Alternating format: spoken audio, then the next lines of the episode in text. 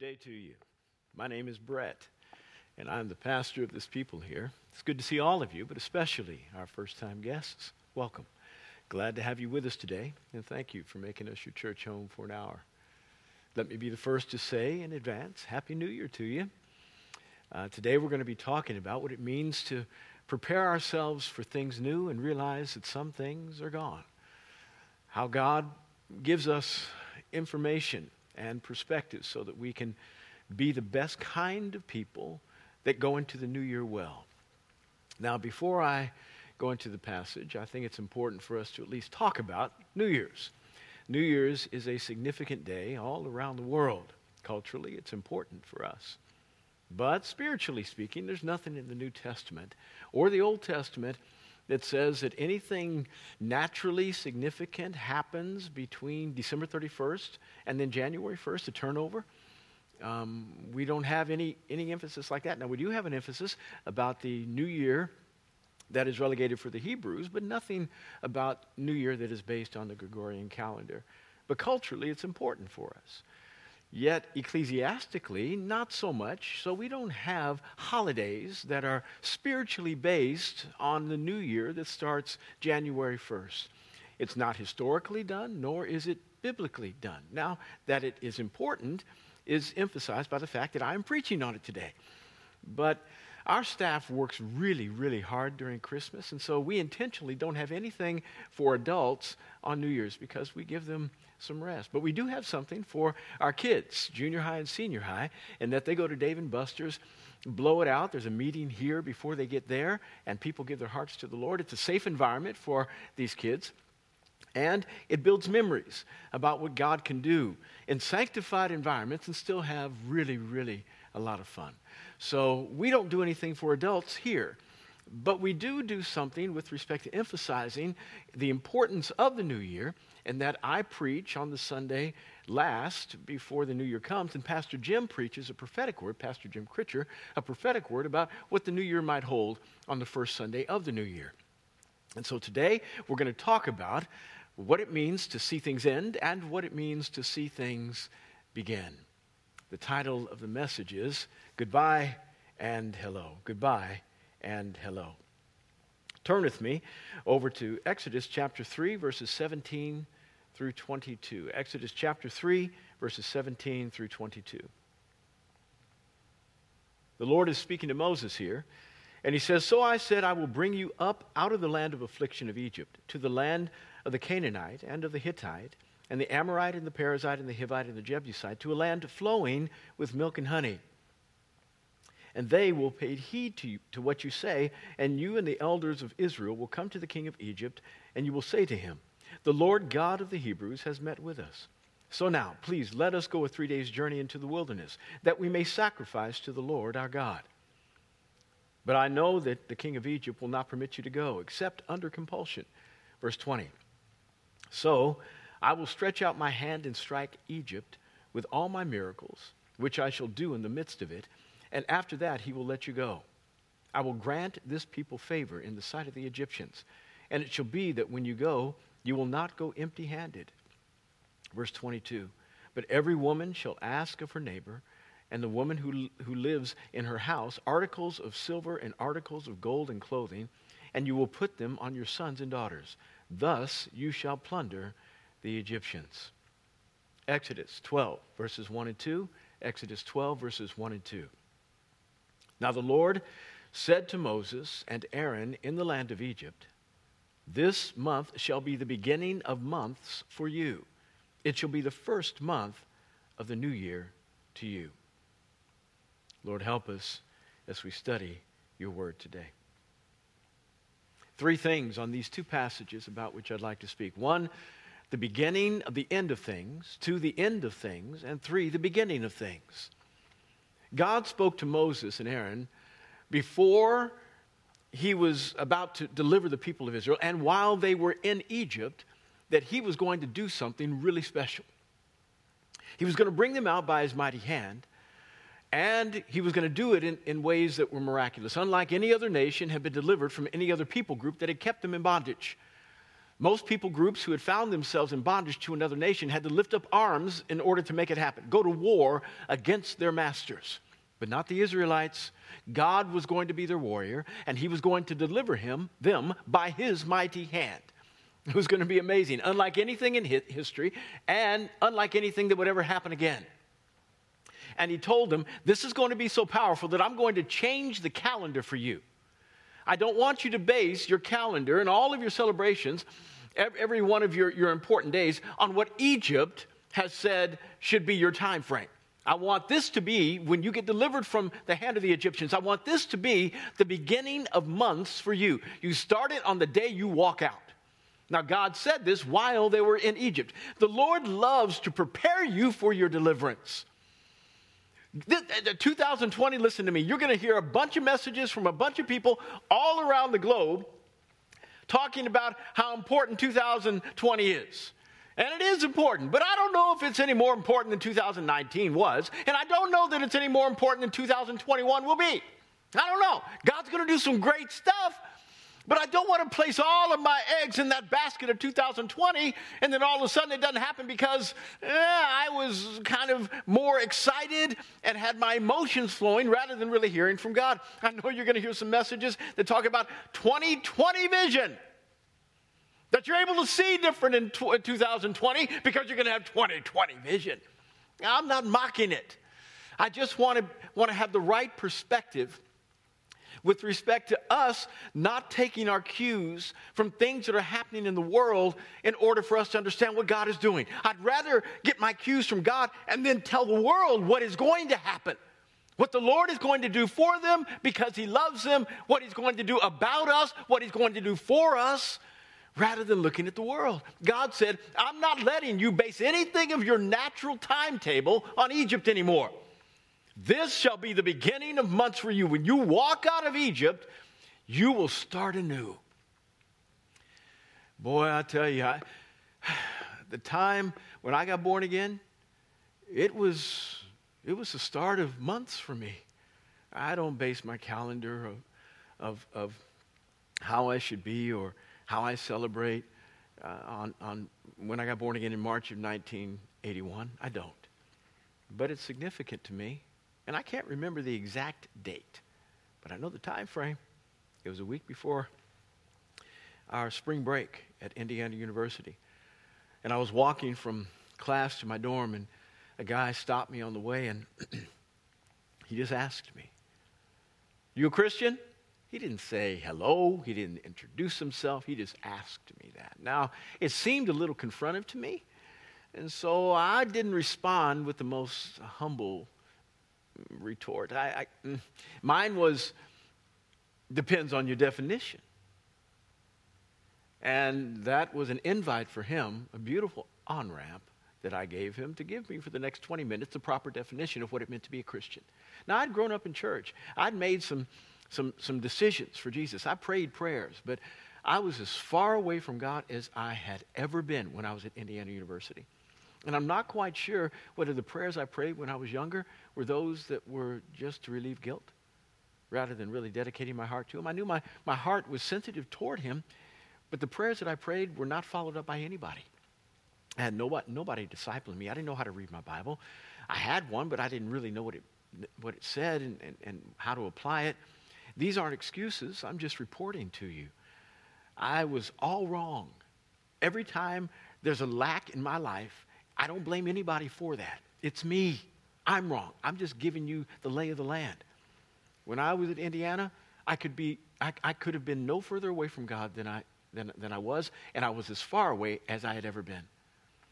So when this man started talking to me about what it meant to get right with God, I was deeply convicted. twenty minutes of just Bible verse after verse after verse, and then his life was just so so strong. I barely knew what to do with it because here was a young man. He was my age. He was in college. In fact, he was from Mississippi State. And and and and, and he was preaching the gospel on my campus. And I said, I recognized his accent. And so I said, "Where are you from?" He said, "Mississippi." I said, "Why are you here?" He said, "Well, I go to Mississippi State and I'm a part of a church. And we decided we'd take an outreach on our spring break and come to you and preach the gospel here at Indiana University." I said, wait, wait, wait, wait, wait, wait, wait. You took your spring break, uh, for which people usually use to go to, to Padre Island in the Gulf of Mexico or some other party spot. You decided to take your spring break and come north, north rather than south, north, and preach to me? He was twenty years old. I was twenty. I'd never seen a Christian like him in my life. I was deeply convicted. Walked home to my my my dorm room, just befuddled with how I needed to change my life. He invited me to a meeting. Two nights later, I went. And that was one of the most significant moments in my life. I met my new pastor. I, I, I got on the road to getting right with God. I got right with God within the next two or three days. It was a phenomenal period in my life. And it's landmark for me. You always want to remember what God did, because it helps you know what he will do and how he will do it. God dynamited me into the kingdom. It wasn't just a message. Two days after this meeting to which I went, I met with the pastor, and he began to do some Bible study with me uh, with a with a tool that's much like our Purple Book today, the, inst- the, the the instrument we use in order to disciple people. It's Biblical Foundations. We affectionately call it Purple Book because it's purple. Biblical Foundations, really important. He uh, he went through this with me, and, and after about thirty minutes, he realized I was dazed. I wasn't listening to a thing he said because I was thinking about everything I needed to give up. And he said, just out of the blue, "You have one leg that's shorter than the other?" I said, "Yeah. But how'd you know that?" "I didn't walk with a noticeable limp. It was probably about a half inch shorter, and I knew that because I did triple jump in high school, messed my back up, I think, and I had to go get some x-rays to see what in the world was going on. And they said, 'You have one leg that's shorter than the other.'" I said, "Okay, I'll stop doing this triple jump thing." I said, "But how'd you know?" He said, uh, "God wants to grow your leg out, so uh, I'm going to pray for you." Now, I grew up Baptist, and if, if, if somebody said they were going to pray for you, that meant later. It didn't mean now. So I thought that was the end of the conversation. I got up to leave. He said, "No, no, no, no, sit down. We're going to pray for you right now." I said, "Oh."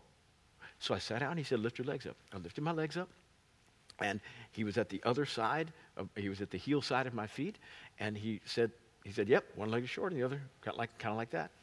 And he was pushing, meaning pushing against my heels. And he said, "I'm going to pray, and God's going to grow your leg out." I said, "Okay." I had no belief, no faith. And he started praying, and you could hear popping in my knee. I felt stretching in my back. It was so surprising to me. I literally said, "Hey, ow!" I said that. After forty-five seconds, my legs were even. And he was not pulling. He was just holding my legs up with his palms like this, gently pushing against my heels to make sure my legs would not fall. I was stunned. He said, um, "He said, God, God did it." I said, "Yeah, God, God did it." He said, "Lift your hands." Now, me being a good Baptist and not being being accustomed to the charismatic and Pentecostal style of lifting your hands, I did what any good Baptist who had never lifted his hands before did. I'm a professional now, but I had no idea why he asked me to lift my hands. And so I just lifted them. And he began to pray. I began to pray. I was blown away and blown into the kingdom. I remember the day. Don't remember the date, time frame. But for me, in my personal life, that was the beginning of months for me. How about you? When was the beginning of months for you? Some of you may have grown up in church all your life, got got right when you were early, early on, and your parents led you to the Lord, and you don't even remember. That's cool. But you have some cognizance of a beginning. And when you acquired faith to now serve God on your own rather than uh, kind of using your parents as leverage. Everybody has a beginning, and the beginning is super important. Here we have a beginning coming up, a new decade, a new year. And I, I'm convinced that God wants to do something in you different. But but hear me. I am I'm not so focused on January first. Yes, it's culturally important. But to me, I'm not quite sure whether God looks at it any different than June twelfth. Because every day is a new day for God to do something different. And those who put all their eggs in the basket of January twenty-first, excuse me, January first, trying to figure out how in the world they can change their life for the better, generally they fall off someplace in the middle of January, early February, because they're looking for one thing at one time to fix them rather than an everyday experience with God. I'm begging you, whatever new looks like to you, take advantage of it and don't stop whatever God wants to start. The end of something, the beginning of the end of something. You're no longer going to be in bondage. I'm bringing you out. God is beginning the end of things here in the next couple of days for you so that you can move on. Let's talk about the end of things. Oh, the people of Israel were in bondage, and they were going to be delivered from bondage. The people of Israel were in doubt, and they were going to be delivered from doubt. And the people of Israel were no longer going to be insignificant. They were in bondage. They were slaves in Egypt, and God wanted to bring them out. Exodus thirteen, verse three. Says, remember the day that I am bringing you out of Egypt, out of the house of poverty, those who had kept you in bondage. Remember what God has done for you. Why? Because it's important for your tomorrow. That if he did it yesterday, he'll do it again. He wants to not only deliver you, but keep you free from the things that would want to come and enslave you once again. He doesn't want you to ever enter back into that moment that the carnal nature with which, with which we all struggle is that which is to be overcome on a regular basis.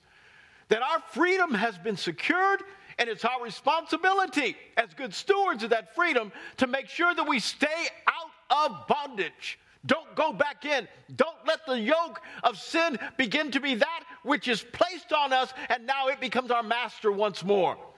You can be in freedom. You can live in victory. You can be free from the, the wiles of the enemy. You don't have to live the way you have lived. Tomorrow can be a new day for you. Free from bondage. Paul talks about it in Romans. He says, if we died with Christ, we've been buried with him in baptism, then we are raised up with him through faith in the working of God who raised him from the dead. We get freedom from that. We are no longer slaves to sin, Romans six, verse seven. We are no longer slaves to sin if we have identified with, cross, with, with Christ in his cross, in his burial, and his resurrection. We are not slaves of sin any longer. We don't have to do what it says. We don't have to lean toward its temptations. We actually can have victory. And every day we need to apprehend that so that we can live at a high level in God and be a great witness to our community and give something to our children, next generation, with respect to inheritance rather than just money. Let's give them victory. Mom and Dad did it at a high level. I can. We're free from bondage. We're free from doubt. How did God deliver these people? It says in Exodus thirteen twenty, he did it with his mighty right arm, his mighty hand. He delivered them with miracles. Uh, water turning to blood, gnats, the, the sun growing dark for three days. Like, wow. These were things that were a plague to Egypt, but a sign to the Israelites. Your God is for you, and he will suspend all natural laws.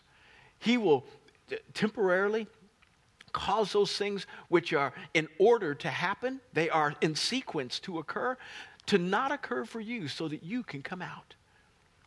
We can believe God for miracles. If he delivered us from stuff through a miracle, he'll deliver us into stuff with miracles. For some reason, the Israelites did not get that. They lived in such a way as, as if God had not done anything for them. They came out of Egypt into the, the wilderness where the Lord tested them ten, ten times with respect to provision. And every time they failed, they forgot what he had done to deliver them and did not believe that he could do that again to bring them in or provide for them while they were coming in. God has done a miracle for you in the cross. He raised Jesus from the dead because Jesus did not deserve to die. He died, but he had done nothing worthy of death. Anybody who dies and is worthy of death stays dead, meaning If you have sinned, then the wages of sin is death. And when you die, you stay dead. That's general. That's a standard operating procedure. Some people did come back to life, but it was as a result of a human agent working on behalf of God to bring them out of that. But even when they did come back to life, they had to die again and stay dead. Lazarus. I look at that brother, I think, wow, he was dead four days. Jesus raised him from the dead. He comes out, and and, and, and he's sitting there thinking, do I have to go through that again? Yep. Okay. Thank you for raising me. It's great. Ah, I got to do it again. I got to do it again. Well, this time, make it less painful. I don't want to go out sick. Lying in my bed, midnight, unconscious, wind up in glory. That's the way I want to go out, please. Ah. Mm. But Jesus was different. He had never sinned. Thus, death couldn't hold him. And boy, he rose from the dead on his own by the Spirit. On his own by the Spirit. Wow. No human agent. He just got up by the Spirit. That's a miracle. And that benefit is given to you and me. Thus, what he has done in power to deliver us from, please don't think he won't deliver us to with the same power. Romans five talks about it. Romans eight talks about it. That if he delivered you from, don't you think that he'll use the same kind of power to deliver you into? It's beautiful. Delivered from doubt. Believe him every day. Believe him every day. Believe him every day. Matthew fourteen talks about Peter asking Jesus to come out on the water when Jesus was walking on the water. And he was walking. He was walking. Peter was walking. And then the waves came. And Peter began to doubt. And he began to sink. And the waves were so tumultuous that this man couldn't even swim his way back to the boat. Jesus had to take him by the hand and pull him up. He was drowning. Peter was. Jesus looked at him and said, why did you doubt? In other words, you were walking. I had provided the miracle for you to do something no other human being in history would do. I had provided the, the ability to do that. What did the circumstances of waves being large have to do with that? What do the circumstances that come against you have to do with God's miraculous power? He's already given you the ability to walk. You're walking on water. You're living a new life. Don't doubt. Lastly,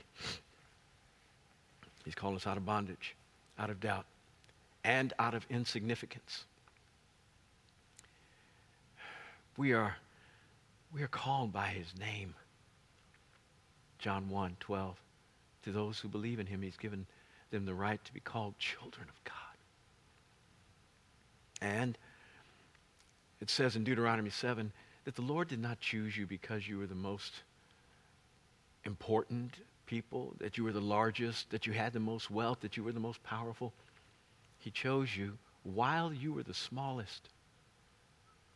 And what God does is he takes the insignificant and makes them significant.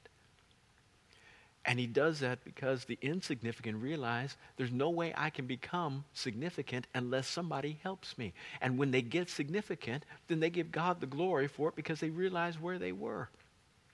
The problem with our fallen state is that on the way up, we believe sometimes that we're the ones who are taking the steps and making all the effort in order to get where we need to be. And it's really the grace of God that is delivering us from insignificance to significance. Peter says it like this, you were once now not a people, but now you are the people of God. You're a chosen race. You're a royal priesthood. We have been chosen by Almighty God. Oh, it's so important for us to feel a new sense of, of significance in our own lives. And then lastly, we've got new beginnings. God wants to give the Israelites a sense of new life. That he wasn't just bringing them out, but he was bringing them in. And most of us have not been brought into the fullness of what we are created to do. We're on the way. Some of us have come into our promised land, and we are now trying to occupy it. We're trying to secure it. Others of us are still trying to come into our promised land of purpose. Now, you have come into the promised land with respect to the kingdom, that the kingdom is larger than just, say, heaven, which all of us who, who love Jesus have a reservation for. We've got a place in glory. It, it's secure. But to come into kingdom reality on a regular basis, uh, it's important for you to realize that you've got to, to do some things here in order to maintain your status, maintain your good standing.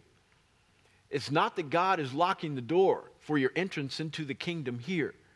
Okay, let, let, let me explain something to you. Jesus said this in the prayer uh, that he taught the disciples to pray. Our Father who art in heaven, hallowed be thy name. Thy kingdom, thy kingdom come, thy will be done on earth. How? As it is in heaven.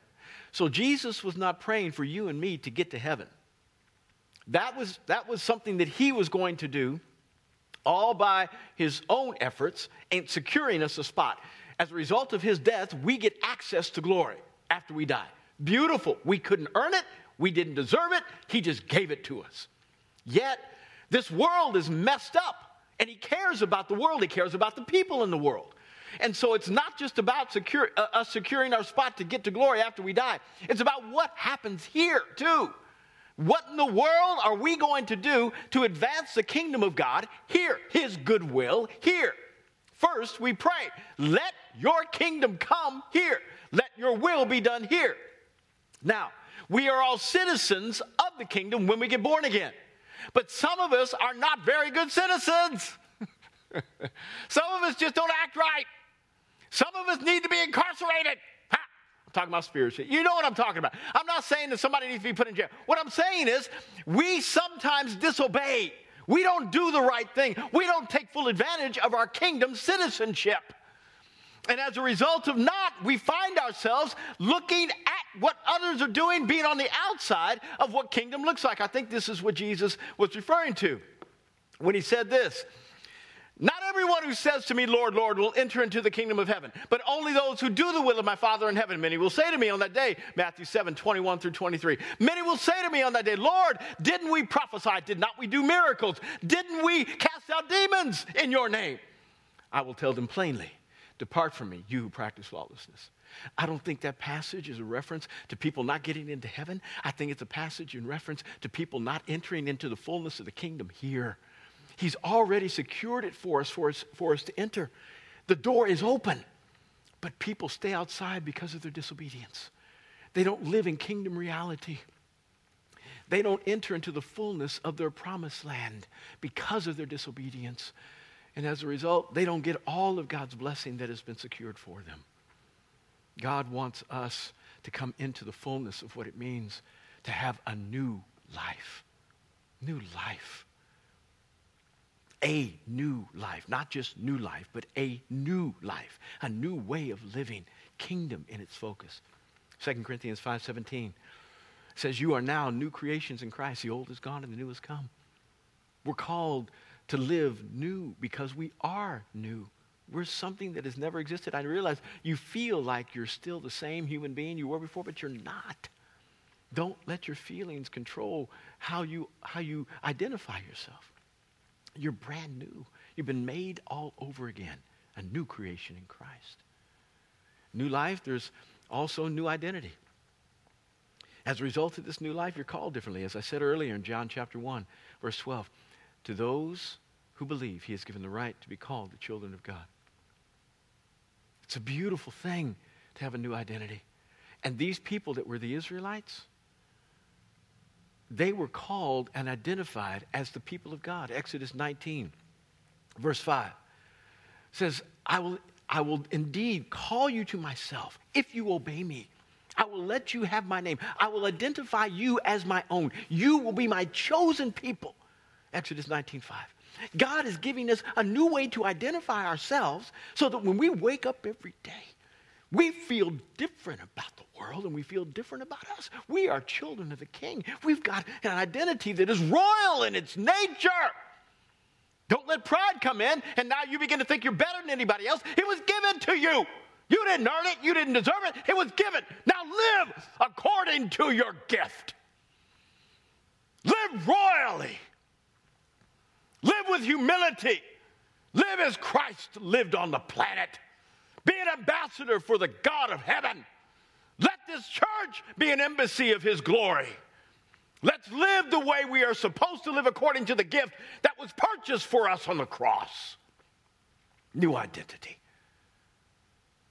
And then lastly, a new walk. Deuteronomy five, verse thirty-three says, if you will walk in the way that the Lord your God has, has commanded you, that you're going to prosper. And you will prosper in all of the days that the Lord your God has given you in the land that you're called to, to possess. There's a walking that we must do. Second Corinthians five seven says, for we walk by faith and not by sight. There's, there's, a, there's a consistency in our progress in the kingdom that needs to be not only acknowledged, but lived out. Every day you ought to walk right. Your steps ought to be ordered according to the will of God, as we find in Scripture on a regular basis, which means if you need to know what the next step is, then you probably need to read your Bible a little bit more, like every day. Get in your word. Let your walk be ordered by his His, his, his message, his, his dictates. Walk well to make sure you don't turn left when you should go right. We're called to a new way of living. Let, let twenty twenty be marked by your commitment to be the best believer, the best son and daughter of God, the best emissary of Christ you have ever been in your life. But not just on January first, on the second, on the third, on the fourth, on November eleventh.